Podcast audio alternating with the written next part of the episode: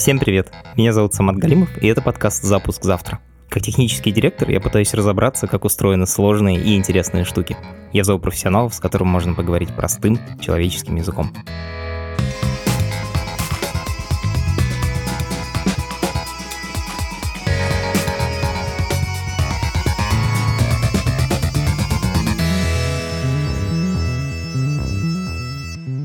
У нашего подкаста есть редактор. Юля подсказывает мне вопросы, когда я беру интервью, придумывает вопросы, пишет сценарии эпизодов. Мы работаем над подкастом вместе, но при этом Юля вообще не технарь. Мы даже шутили, что в студии либо-либо есть куча разных подкастов, но Юле предложили максимально далекие от ее интересов. Мы с Юлей делаем этот подкаст уже больше года. И за это время Юлия поднаторела в технологиях. Она вполне себе может мимикрировать под технического директора.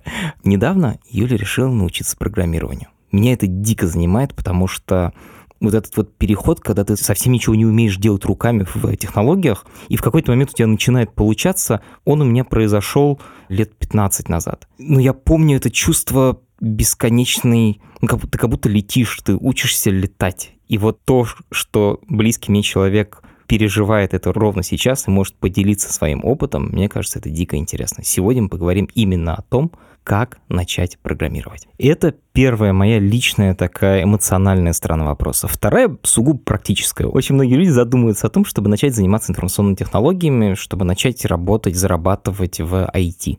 И Юлин пример, мне кажется, очень показателен. Может быть, он кого-то вдохновит или поможет сделать первый шаг в этом направлении. Это подкаст студии «Либо-либо», и мы его делаем вместе с сервисом онлайн-образования Яндекс Практикум.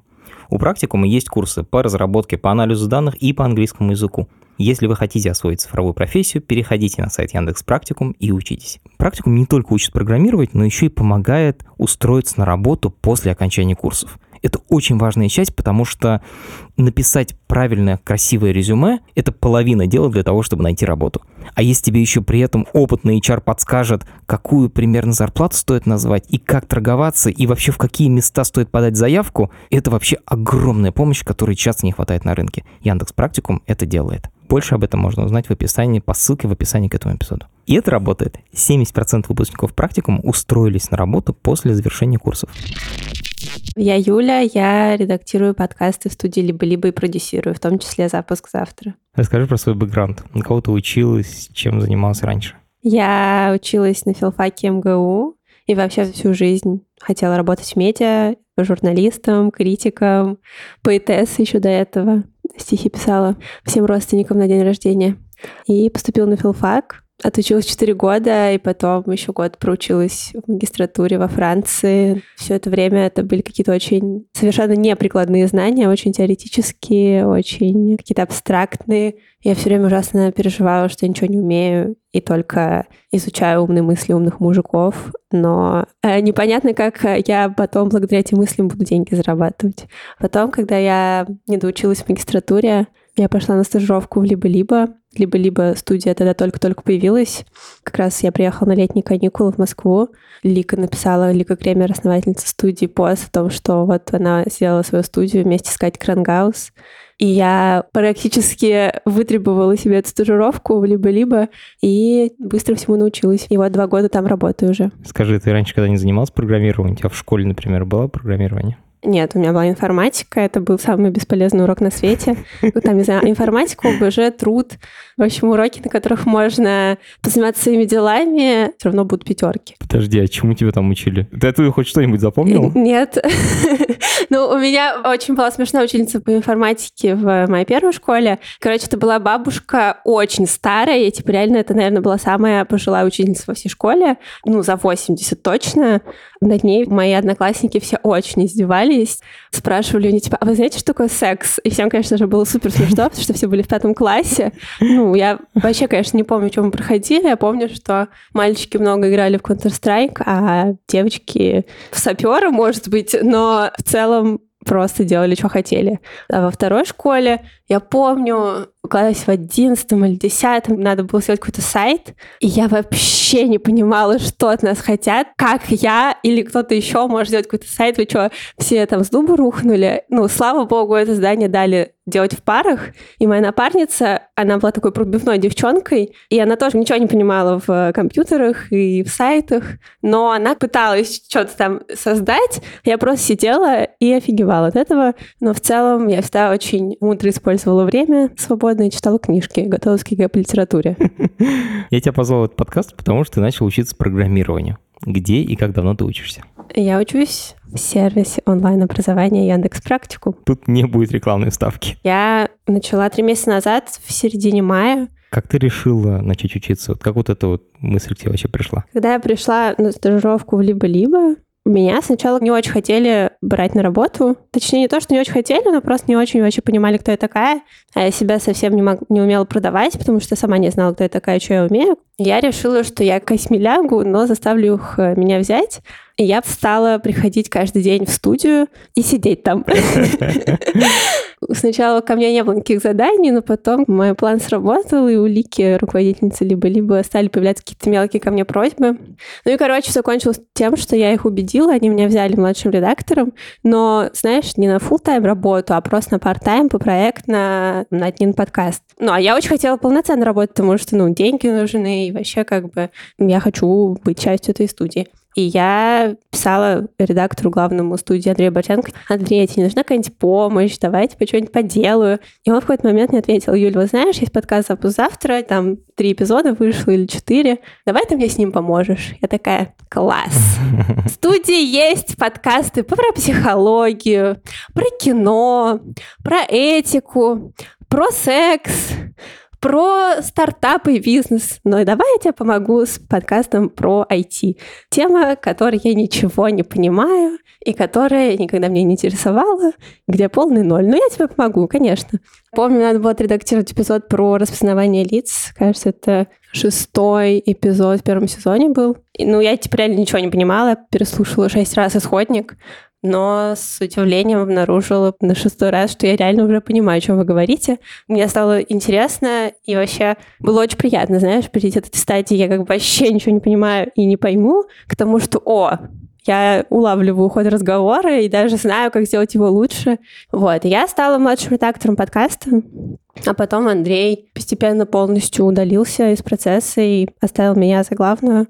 И я, ну, реально заинтересовалась темой технологий и мы уже сделали сколько? 60 эпизодов, даже больше. И я постепенно стала думать, что вообще-то это не так сложно и недоступно, как мне раньше казалось, потому что вот я сказала, что типа мне никогда это не было неинтересно, но на самом деле я просто никогда об этом не думала, потому что я всегда точно про себя знала, что я гуманитарий, пишу стихи, училась на филфаке, и все, что связано с технарскими профессиями и занятиями, мне вообще недоступно. С математикой у меня были всегда проблемы, мне было сложно, скучно, и просто есть области в этой жизни, которые мне недоступны, и я никогда в них не разберусь. Вот, а потом как бы жизнь меня привела в запуск, и я поняла, что это вообще-то интересно и даже отчасти доступно, а если недоступно, то все можно разобраться, объяснить более простыми словами для мамы, и что вообще очень разные люди начинают заниматься чем-то в IT, Конечно, это и те, кто всегда любил математику и очень классно разбирается в алгоритмах, но не обязательно. Есть очень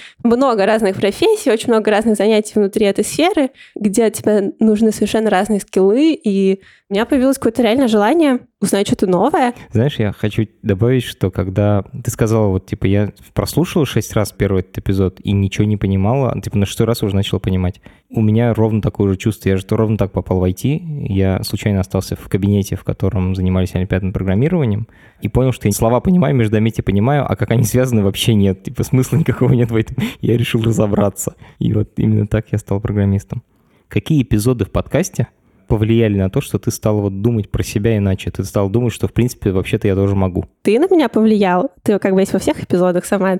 Ну, просто ты всегда транслируешь идею, что не обязательно супер разбираться в математике и быть технарем для того, чтобы заниматься программированием. Вообще, ну, мне кажется, наш подкаст классно разрушает миф о том, что есть какие-то гуманитарии и технари. Глобально это повлияло. Но отдельно, конечно, меня повлиял эпизод про то, как устроен практикум, который у нас был в конце первого и второго сезона, потому что одно дело просто захотеть что-то новое изучить, другое дело узнать, что есть какое-то место, которое тебя этому научит и позаботится о многих вопросах, потому что, ну, прикольно э, мечтать, что вот я сейчас сяду и сама во всем разберусь, но жизнь опыт показывает, что я так не сделаю.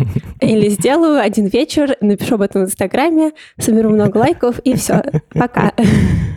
В этом эпизоде про то, как устроен практикум, там у нас был гость, выпускник практикума, который рассказывал о своем опыте и о том, как он тоже вообще ничего не знал и работал моряком на корабле, и как бы его работа тоже была очень далека от э, написания кода. Ты знаешь, мне сказали, что ты моряк. Да, был до программирования. У меня, получается, было 4 рейса по полгода. То есть полгода я в море и полгода я дома. Получалось так, что мы вставали в 6 утра, и вот так вот полгода живешь. Это звучит как рабство какое-то. Да, это просто был кошмар. Во время рейса я понял, что я хочу что-то новое, сменить вектор. Я искал, какие бывают варианты после моряка. Не узнал о такой тенденции, как фронтенд.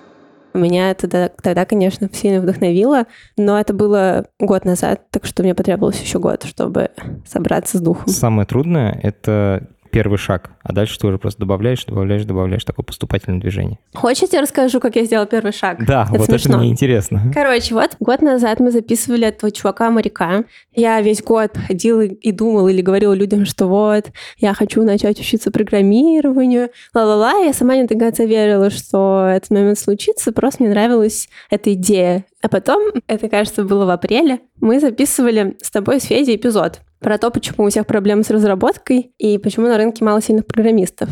Я там выступала не только редактором, но и ведущей, и вас, Феди, собственно, спрашивала вот эти два вопроса. Блин, я себя так как-то неловко чувствовала на этой записи, потому что мы обсуждали с вами какие-то айтишные штуки, но вы очень мило и нежно мне пытались все объяснить, какие-то, какие сравнения там, типа, с... вот представь, слесарь.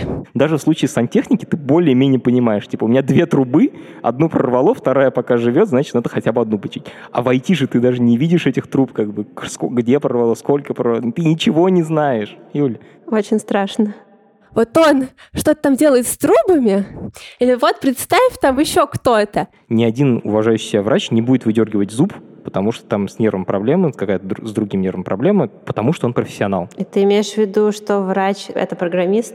И я сидела и думала, господи, я хочу, чтобы они говорили со мной на одном языке, а они мне все какие-то метафоры и сравнения про механиков, слесарей и других людей, которые работают с физическими объектами. А я как бы хочу быть в тусовке, в теме.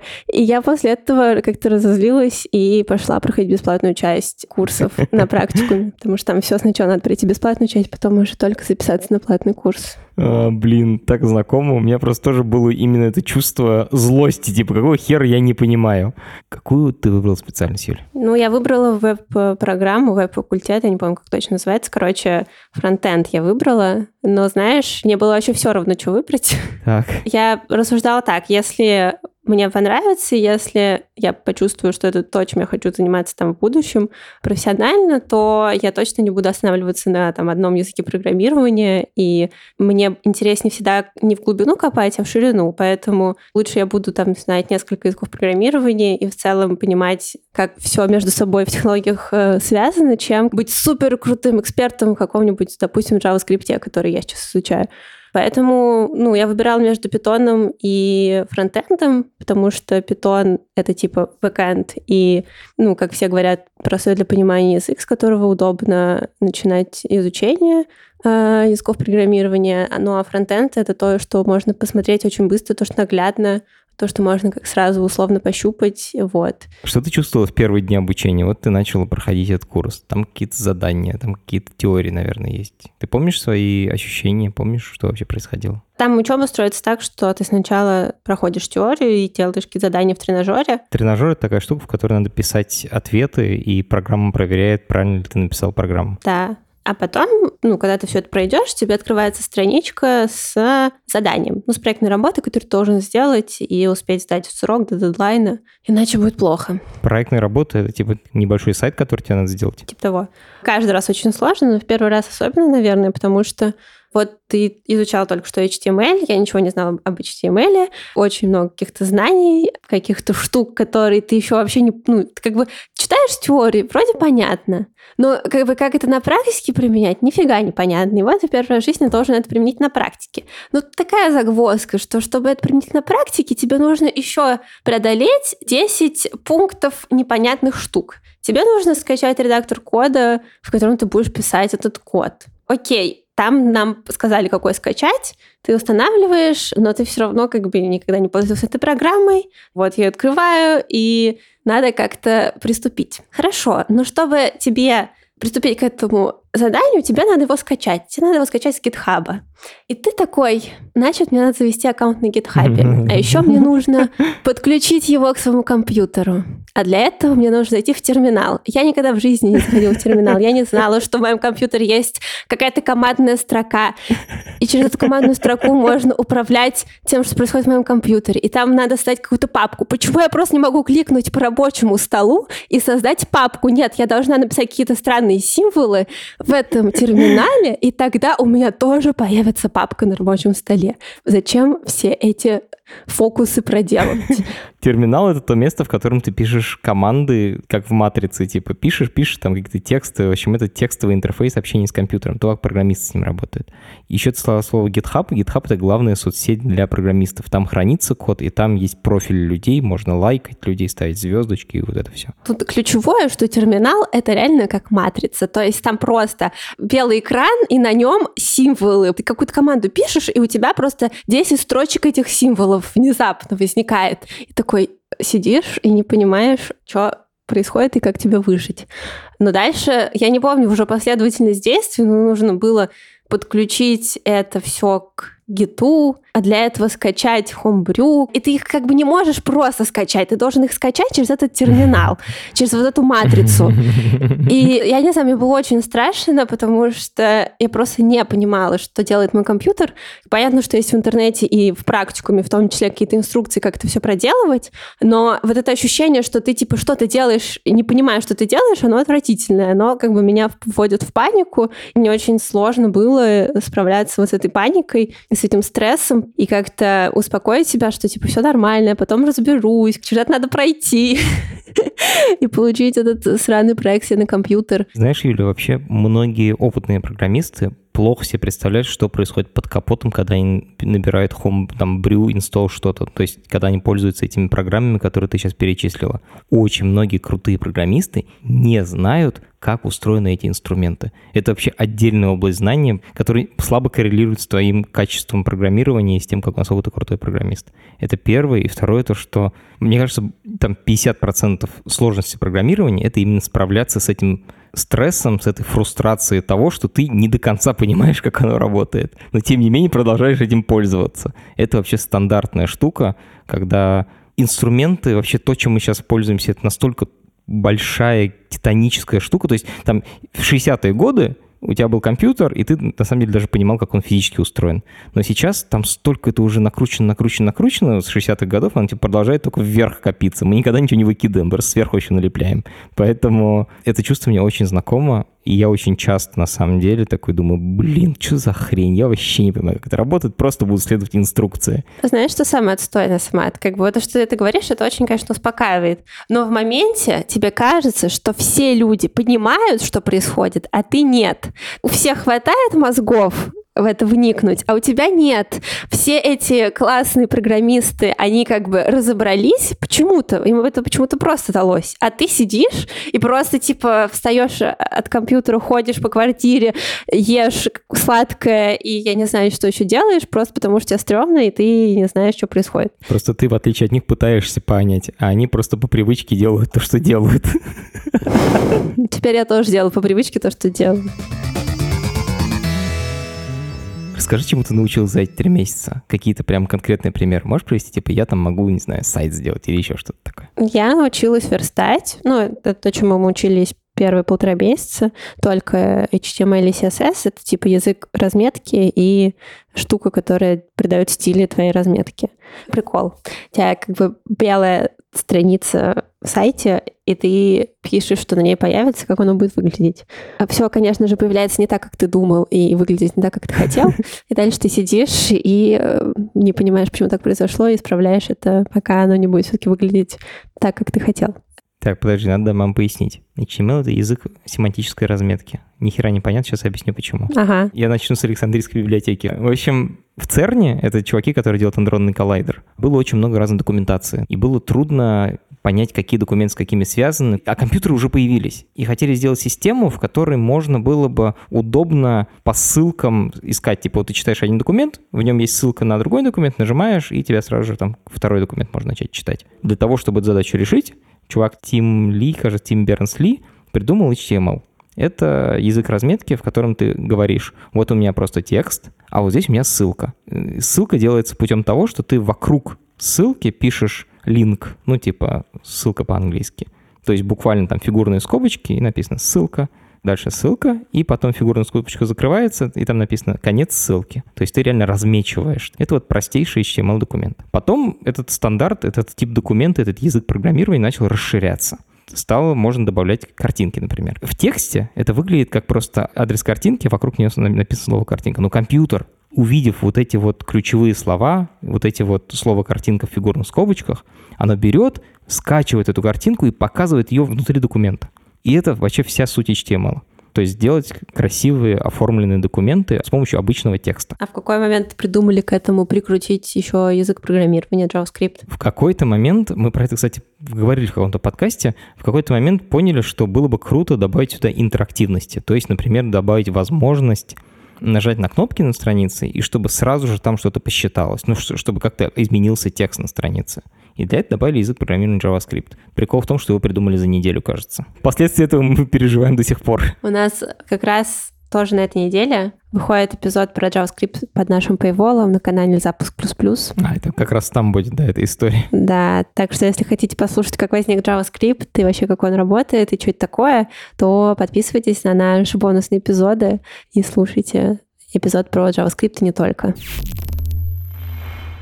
Сейчас я быстренько расскажу про запуск плюс-плюс и напомню вам о том, что у нас есть этот канал с бонусными эпизодами, которые выходят два раза в месяц по пятницам, и они доступны для пользователей Apple в Apple подкастах и для пользователей Android на Патреоне. Мы контент дублируем, он везде одинаковый. И подписка тоже везде стоит 249 рублей в месяц. Правда, в Apple есть функция первого месяца бесплатно, на Патреоне, к сожалению, такой функции нет. Вообще мы создали запуск плюс-плюс, потому что у нас, слава богу, есть очень много идей и тем для эпизодов, но не все они подходят для нашего основного фида. Вот, например, недавно у нас вышло два эпизода на похожие темы. Один про Луркморье, а второй про Википедию. И с технической точки зрения это похожие проекты, они оба работают на движке Вики. С идеологической точки зрения, конечно, это очень разные истории, но было бы странно выпускать эти два эпизода две недели подряд в основном фиде, поэтому получилось, что про Луркморье мы выпустили в запуске завтра,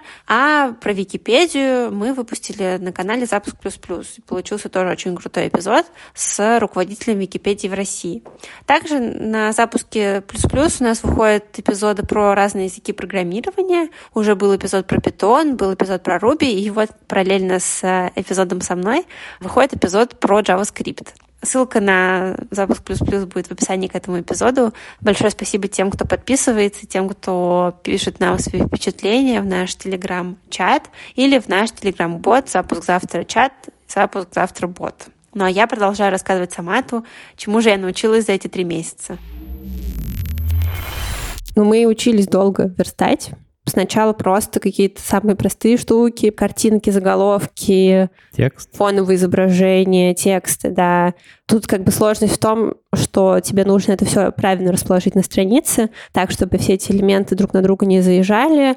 Потом ты учишься добавлять визуально просто, не без функциональности, просто кнопки или какие-то, допустим, видео с YouTube, чтобы у тебя на твоей странице еще были, какие-то анимации, например, чтобы у тебя на фоне был треугольник, который крутится постоянно. Потом мы проходили адаптивную верстку. Это когда у тебя сайт работает одновременно и на компьютере, и на телефоне. Да, и это было очень для меня сложно почему-то. Я просто еле-еле научилась адаптивно верстать. Это реально сложная фигня. Да, потому что тебе надо придумать, как сделать так, чтобы, когда у тебя экран сужается или расширяется, элементы при этом не выглядели как говно. Хотя только что они выглядели хорошо.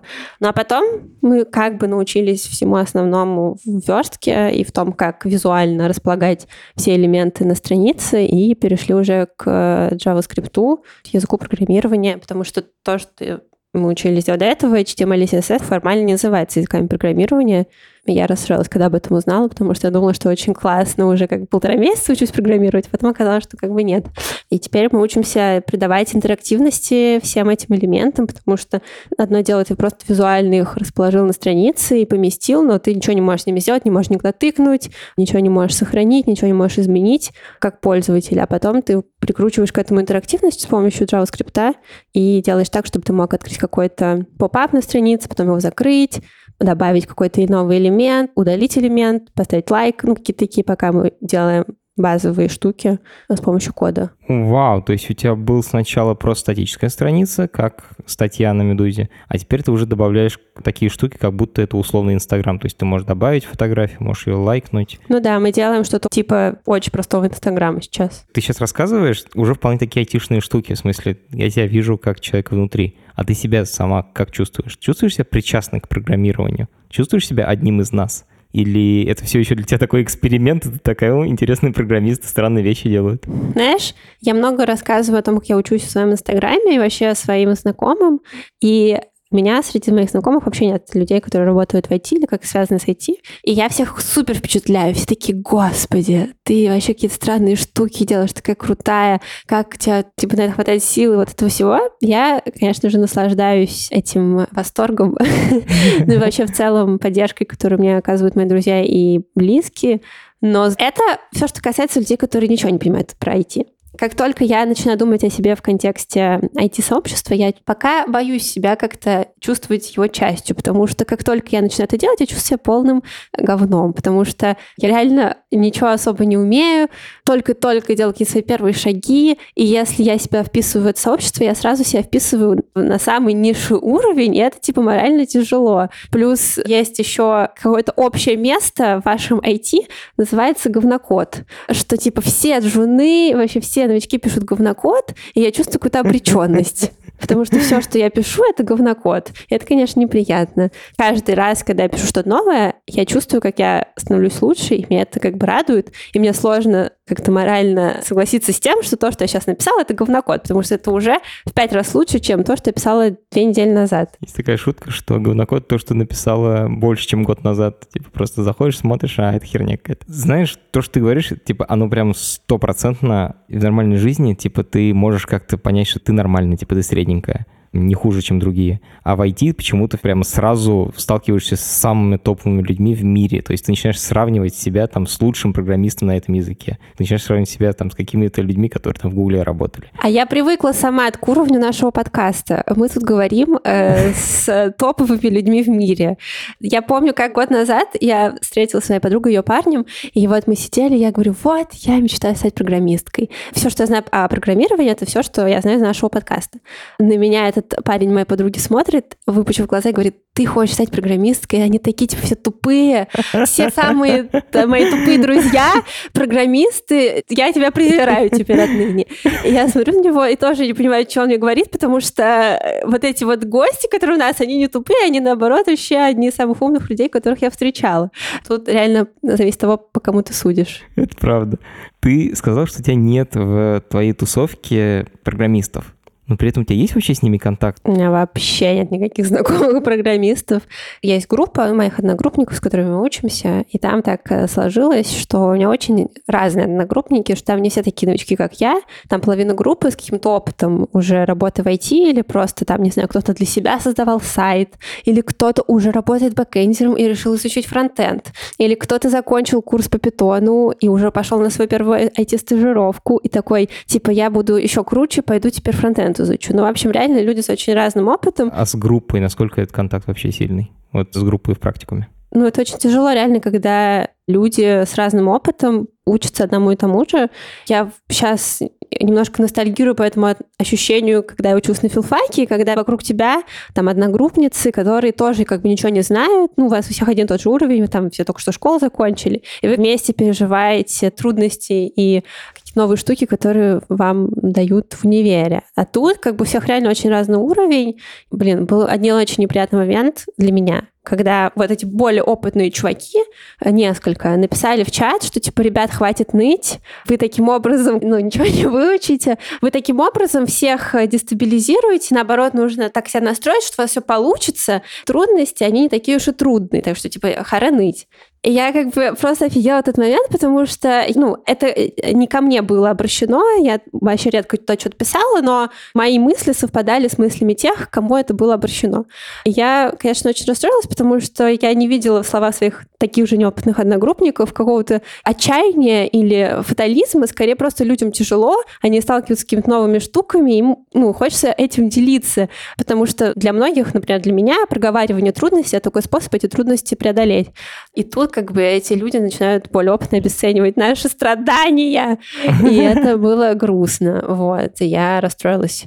Вот. Но зато эти люди очень как бы классно могут отвечать на твои вопросы и подсказывать тебе, что делать и как жить. У тебя был момент, когда ты подумала, все, типа, я с этим не справлюсь? Знаешь, нет, у меня нет ощущения, что с этим не справлюсь. У меня сейчас есть какая-то очень большая усталость, потому что учеба поделена на спринты, и тебе нужно раз в две недели сдавать домашку. Ты как бы еле-еле успеваешь в эти две недели уложиться, проходишь эти дедлайны, но ты все время как бы реально вот бежишь какой-то забег, и ты только добежал еле-еле, и ты знаешь, начинаешь бежать. И так как бы уже три месяца я живу, и я реально просто морально устала сильно, просто чувствую, что я уже бегу не так бодро, как пару месяцев назад, потому что моя психика уже, она уже натренирована тем стрессом, который ожидает, и реально этому сопротивляется. Это, конечно, неприятно, но я не собираюсь ничего бросать, и останавливаться тоже не собираюсь, но просто такой ну, сложный момент, в который непонятно, что делать, если честно. Типа все время как будто не успеваешь. Да, все время не успеваешь, и все время, знаешь, как бы все время становится сложнее, но программа так устроена, что начинаешь с каких-то самых легких штук и как бы движешься все вверх, вверх, вверх к самым сложным штукам. Но почему-то внутри есть какое-то такое ложное ожидание, что ты сейчас преодолел эту сложность, и дальше будет легче.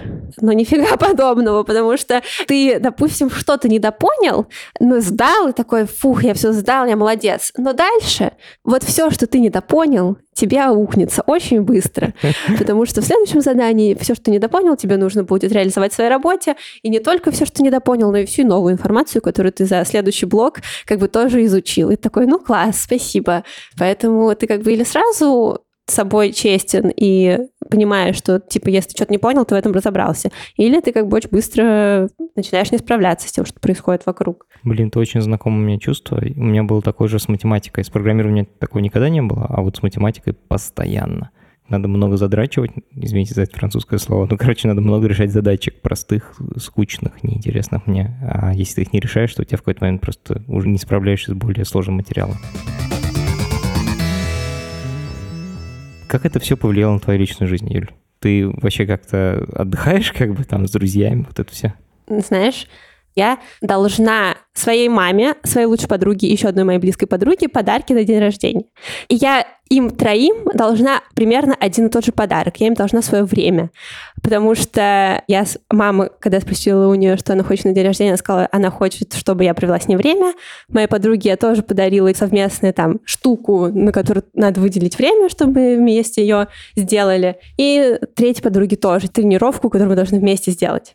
И я подумала, офигеть, как бы. И вот я превратилась в этого человека, которого совершенно нет ни на кого времени, и люди просто уже хотят на день рождения, чтобы оно у меня на них появилось. Знаешь, у меня просто, когда я думаю об этих трех месяцах, мне очень сложно как-то выделить месяца или какие-то ну, рамки, по которым обычно люди вспоминают периоды жизни, я вспоминаю их по спринтам.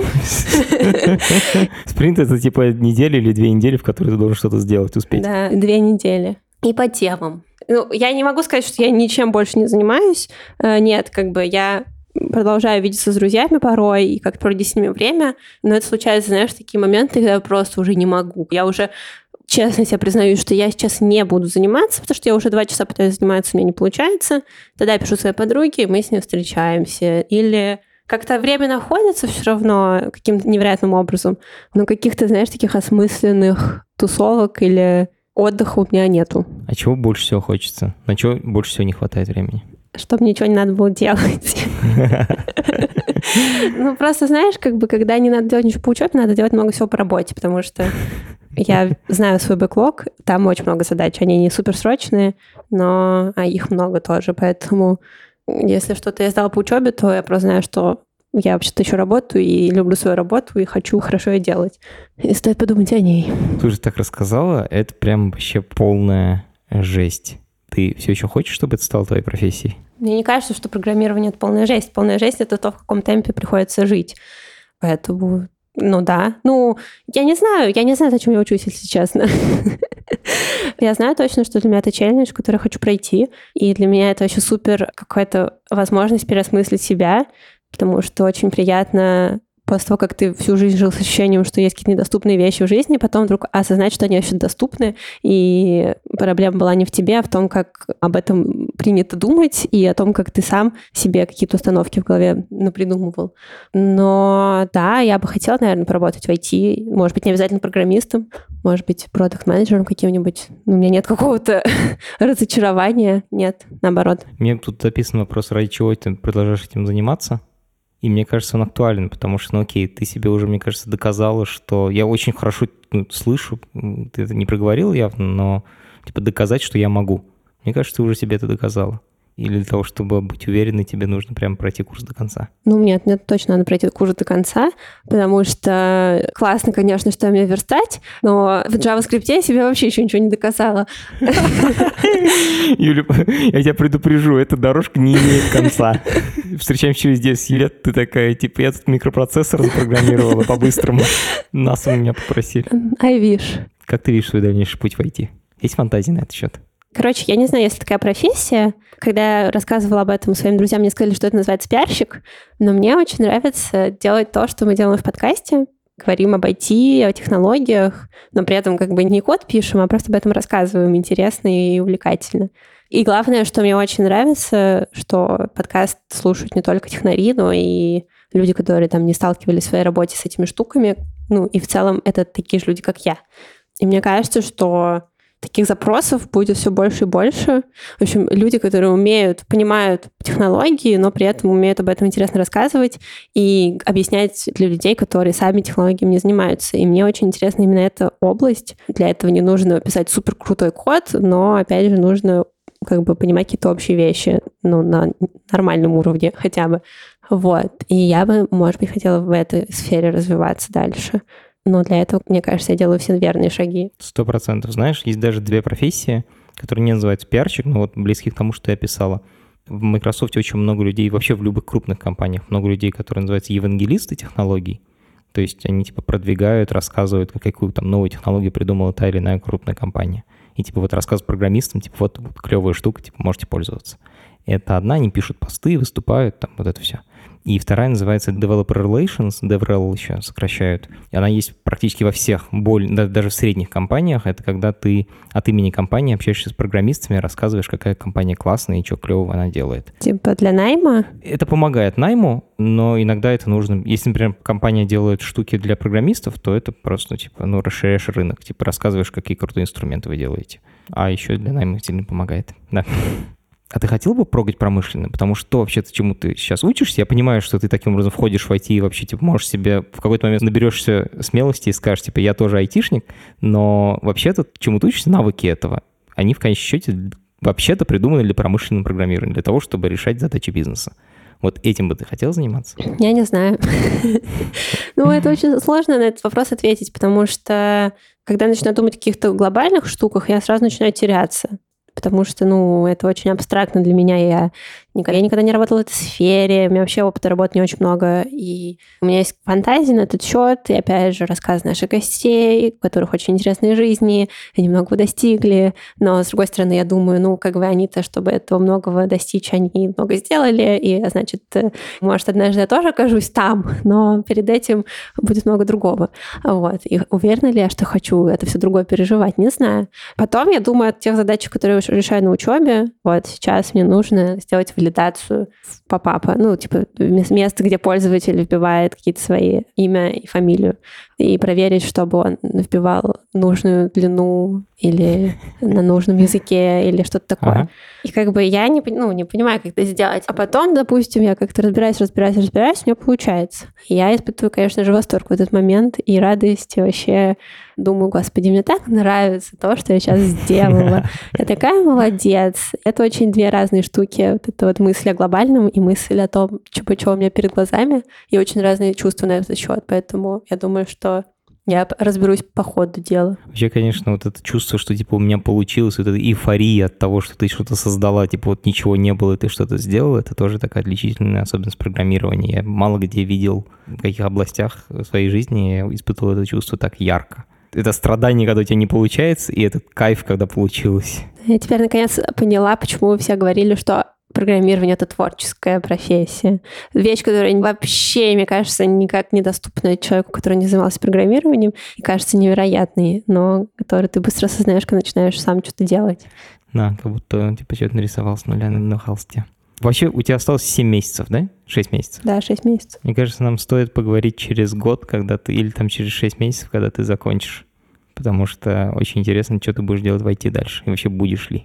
Как на тебя повлияет этот опыт. Финальный вопрос, Юль, я задаю его всем гостям. Что ты читаешь в интернете? Хочу рассказать не про то, что читаю в интернете, а про одну книжку, которая мне очень понравилась, которую я читала еще, конечно же, до учебы в практикуме, потому что как только стала учиться, я ни одну книжку еще не дочитала с тех пор. Короче, эта книжка называется «Интернет как оружие. Что скрывает Google, Tor и ЦРУ». Она супер интересна, она написана американским IT-журналистом с российскими корнями Яшей Левиным, и он там ну, проводит такое собственное расследование на тему того, кто изобрел интернет. Как следует из заголовка, его изобрели американские спецслужбы – и он в этой книжке рассказывает в том числе, как он рассекретил Тор, ну, типа создатели Тора, и оказалось, что его создали как раз американские спецслужбы. И вообще это супер, короче, увлекательное занятие про технологии, но и про вообще мир, и про интернет. Да, это офигенная книжка. Ссылку на нее мы положим в описании к этому эпизоду. Спасибо большое, Юля, что согласилась поговорить и так откровенно рассказала. Вам спасибо за интерес. Это подкаст студии «Либо-либо», и мы его делаем вместе с сервисом онлайн-образования Яндекс Практикум. Над подкастом работали редактор Юлия Яковлева, продюсер Павел Боровков, звукорежиссер Нина Мамотина. За джингл спасибо Алексею Зеленскому.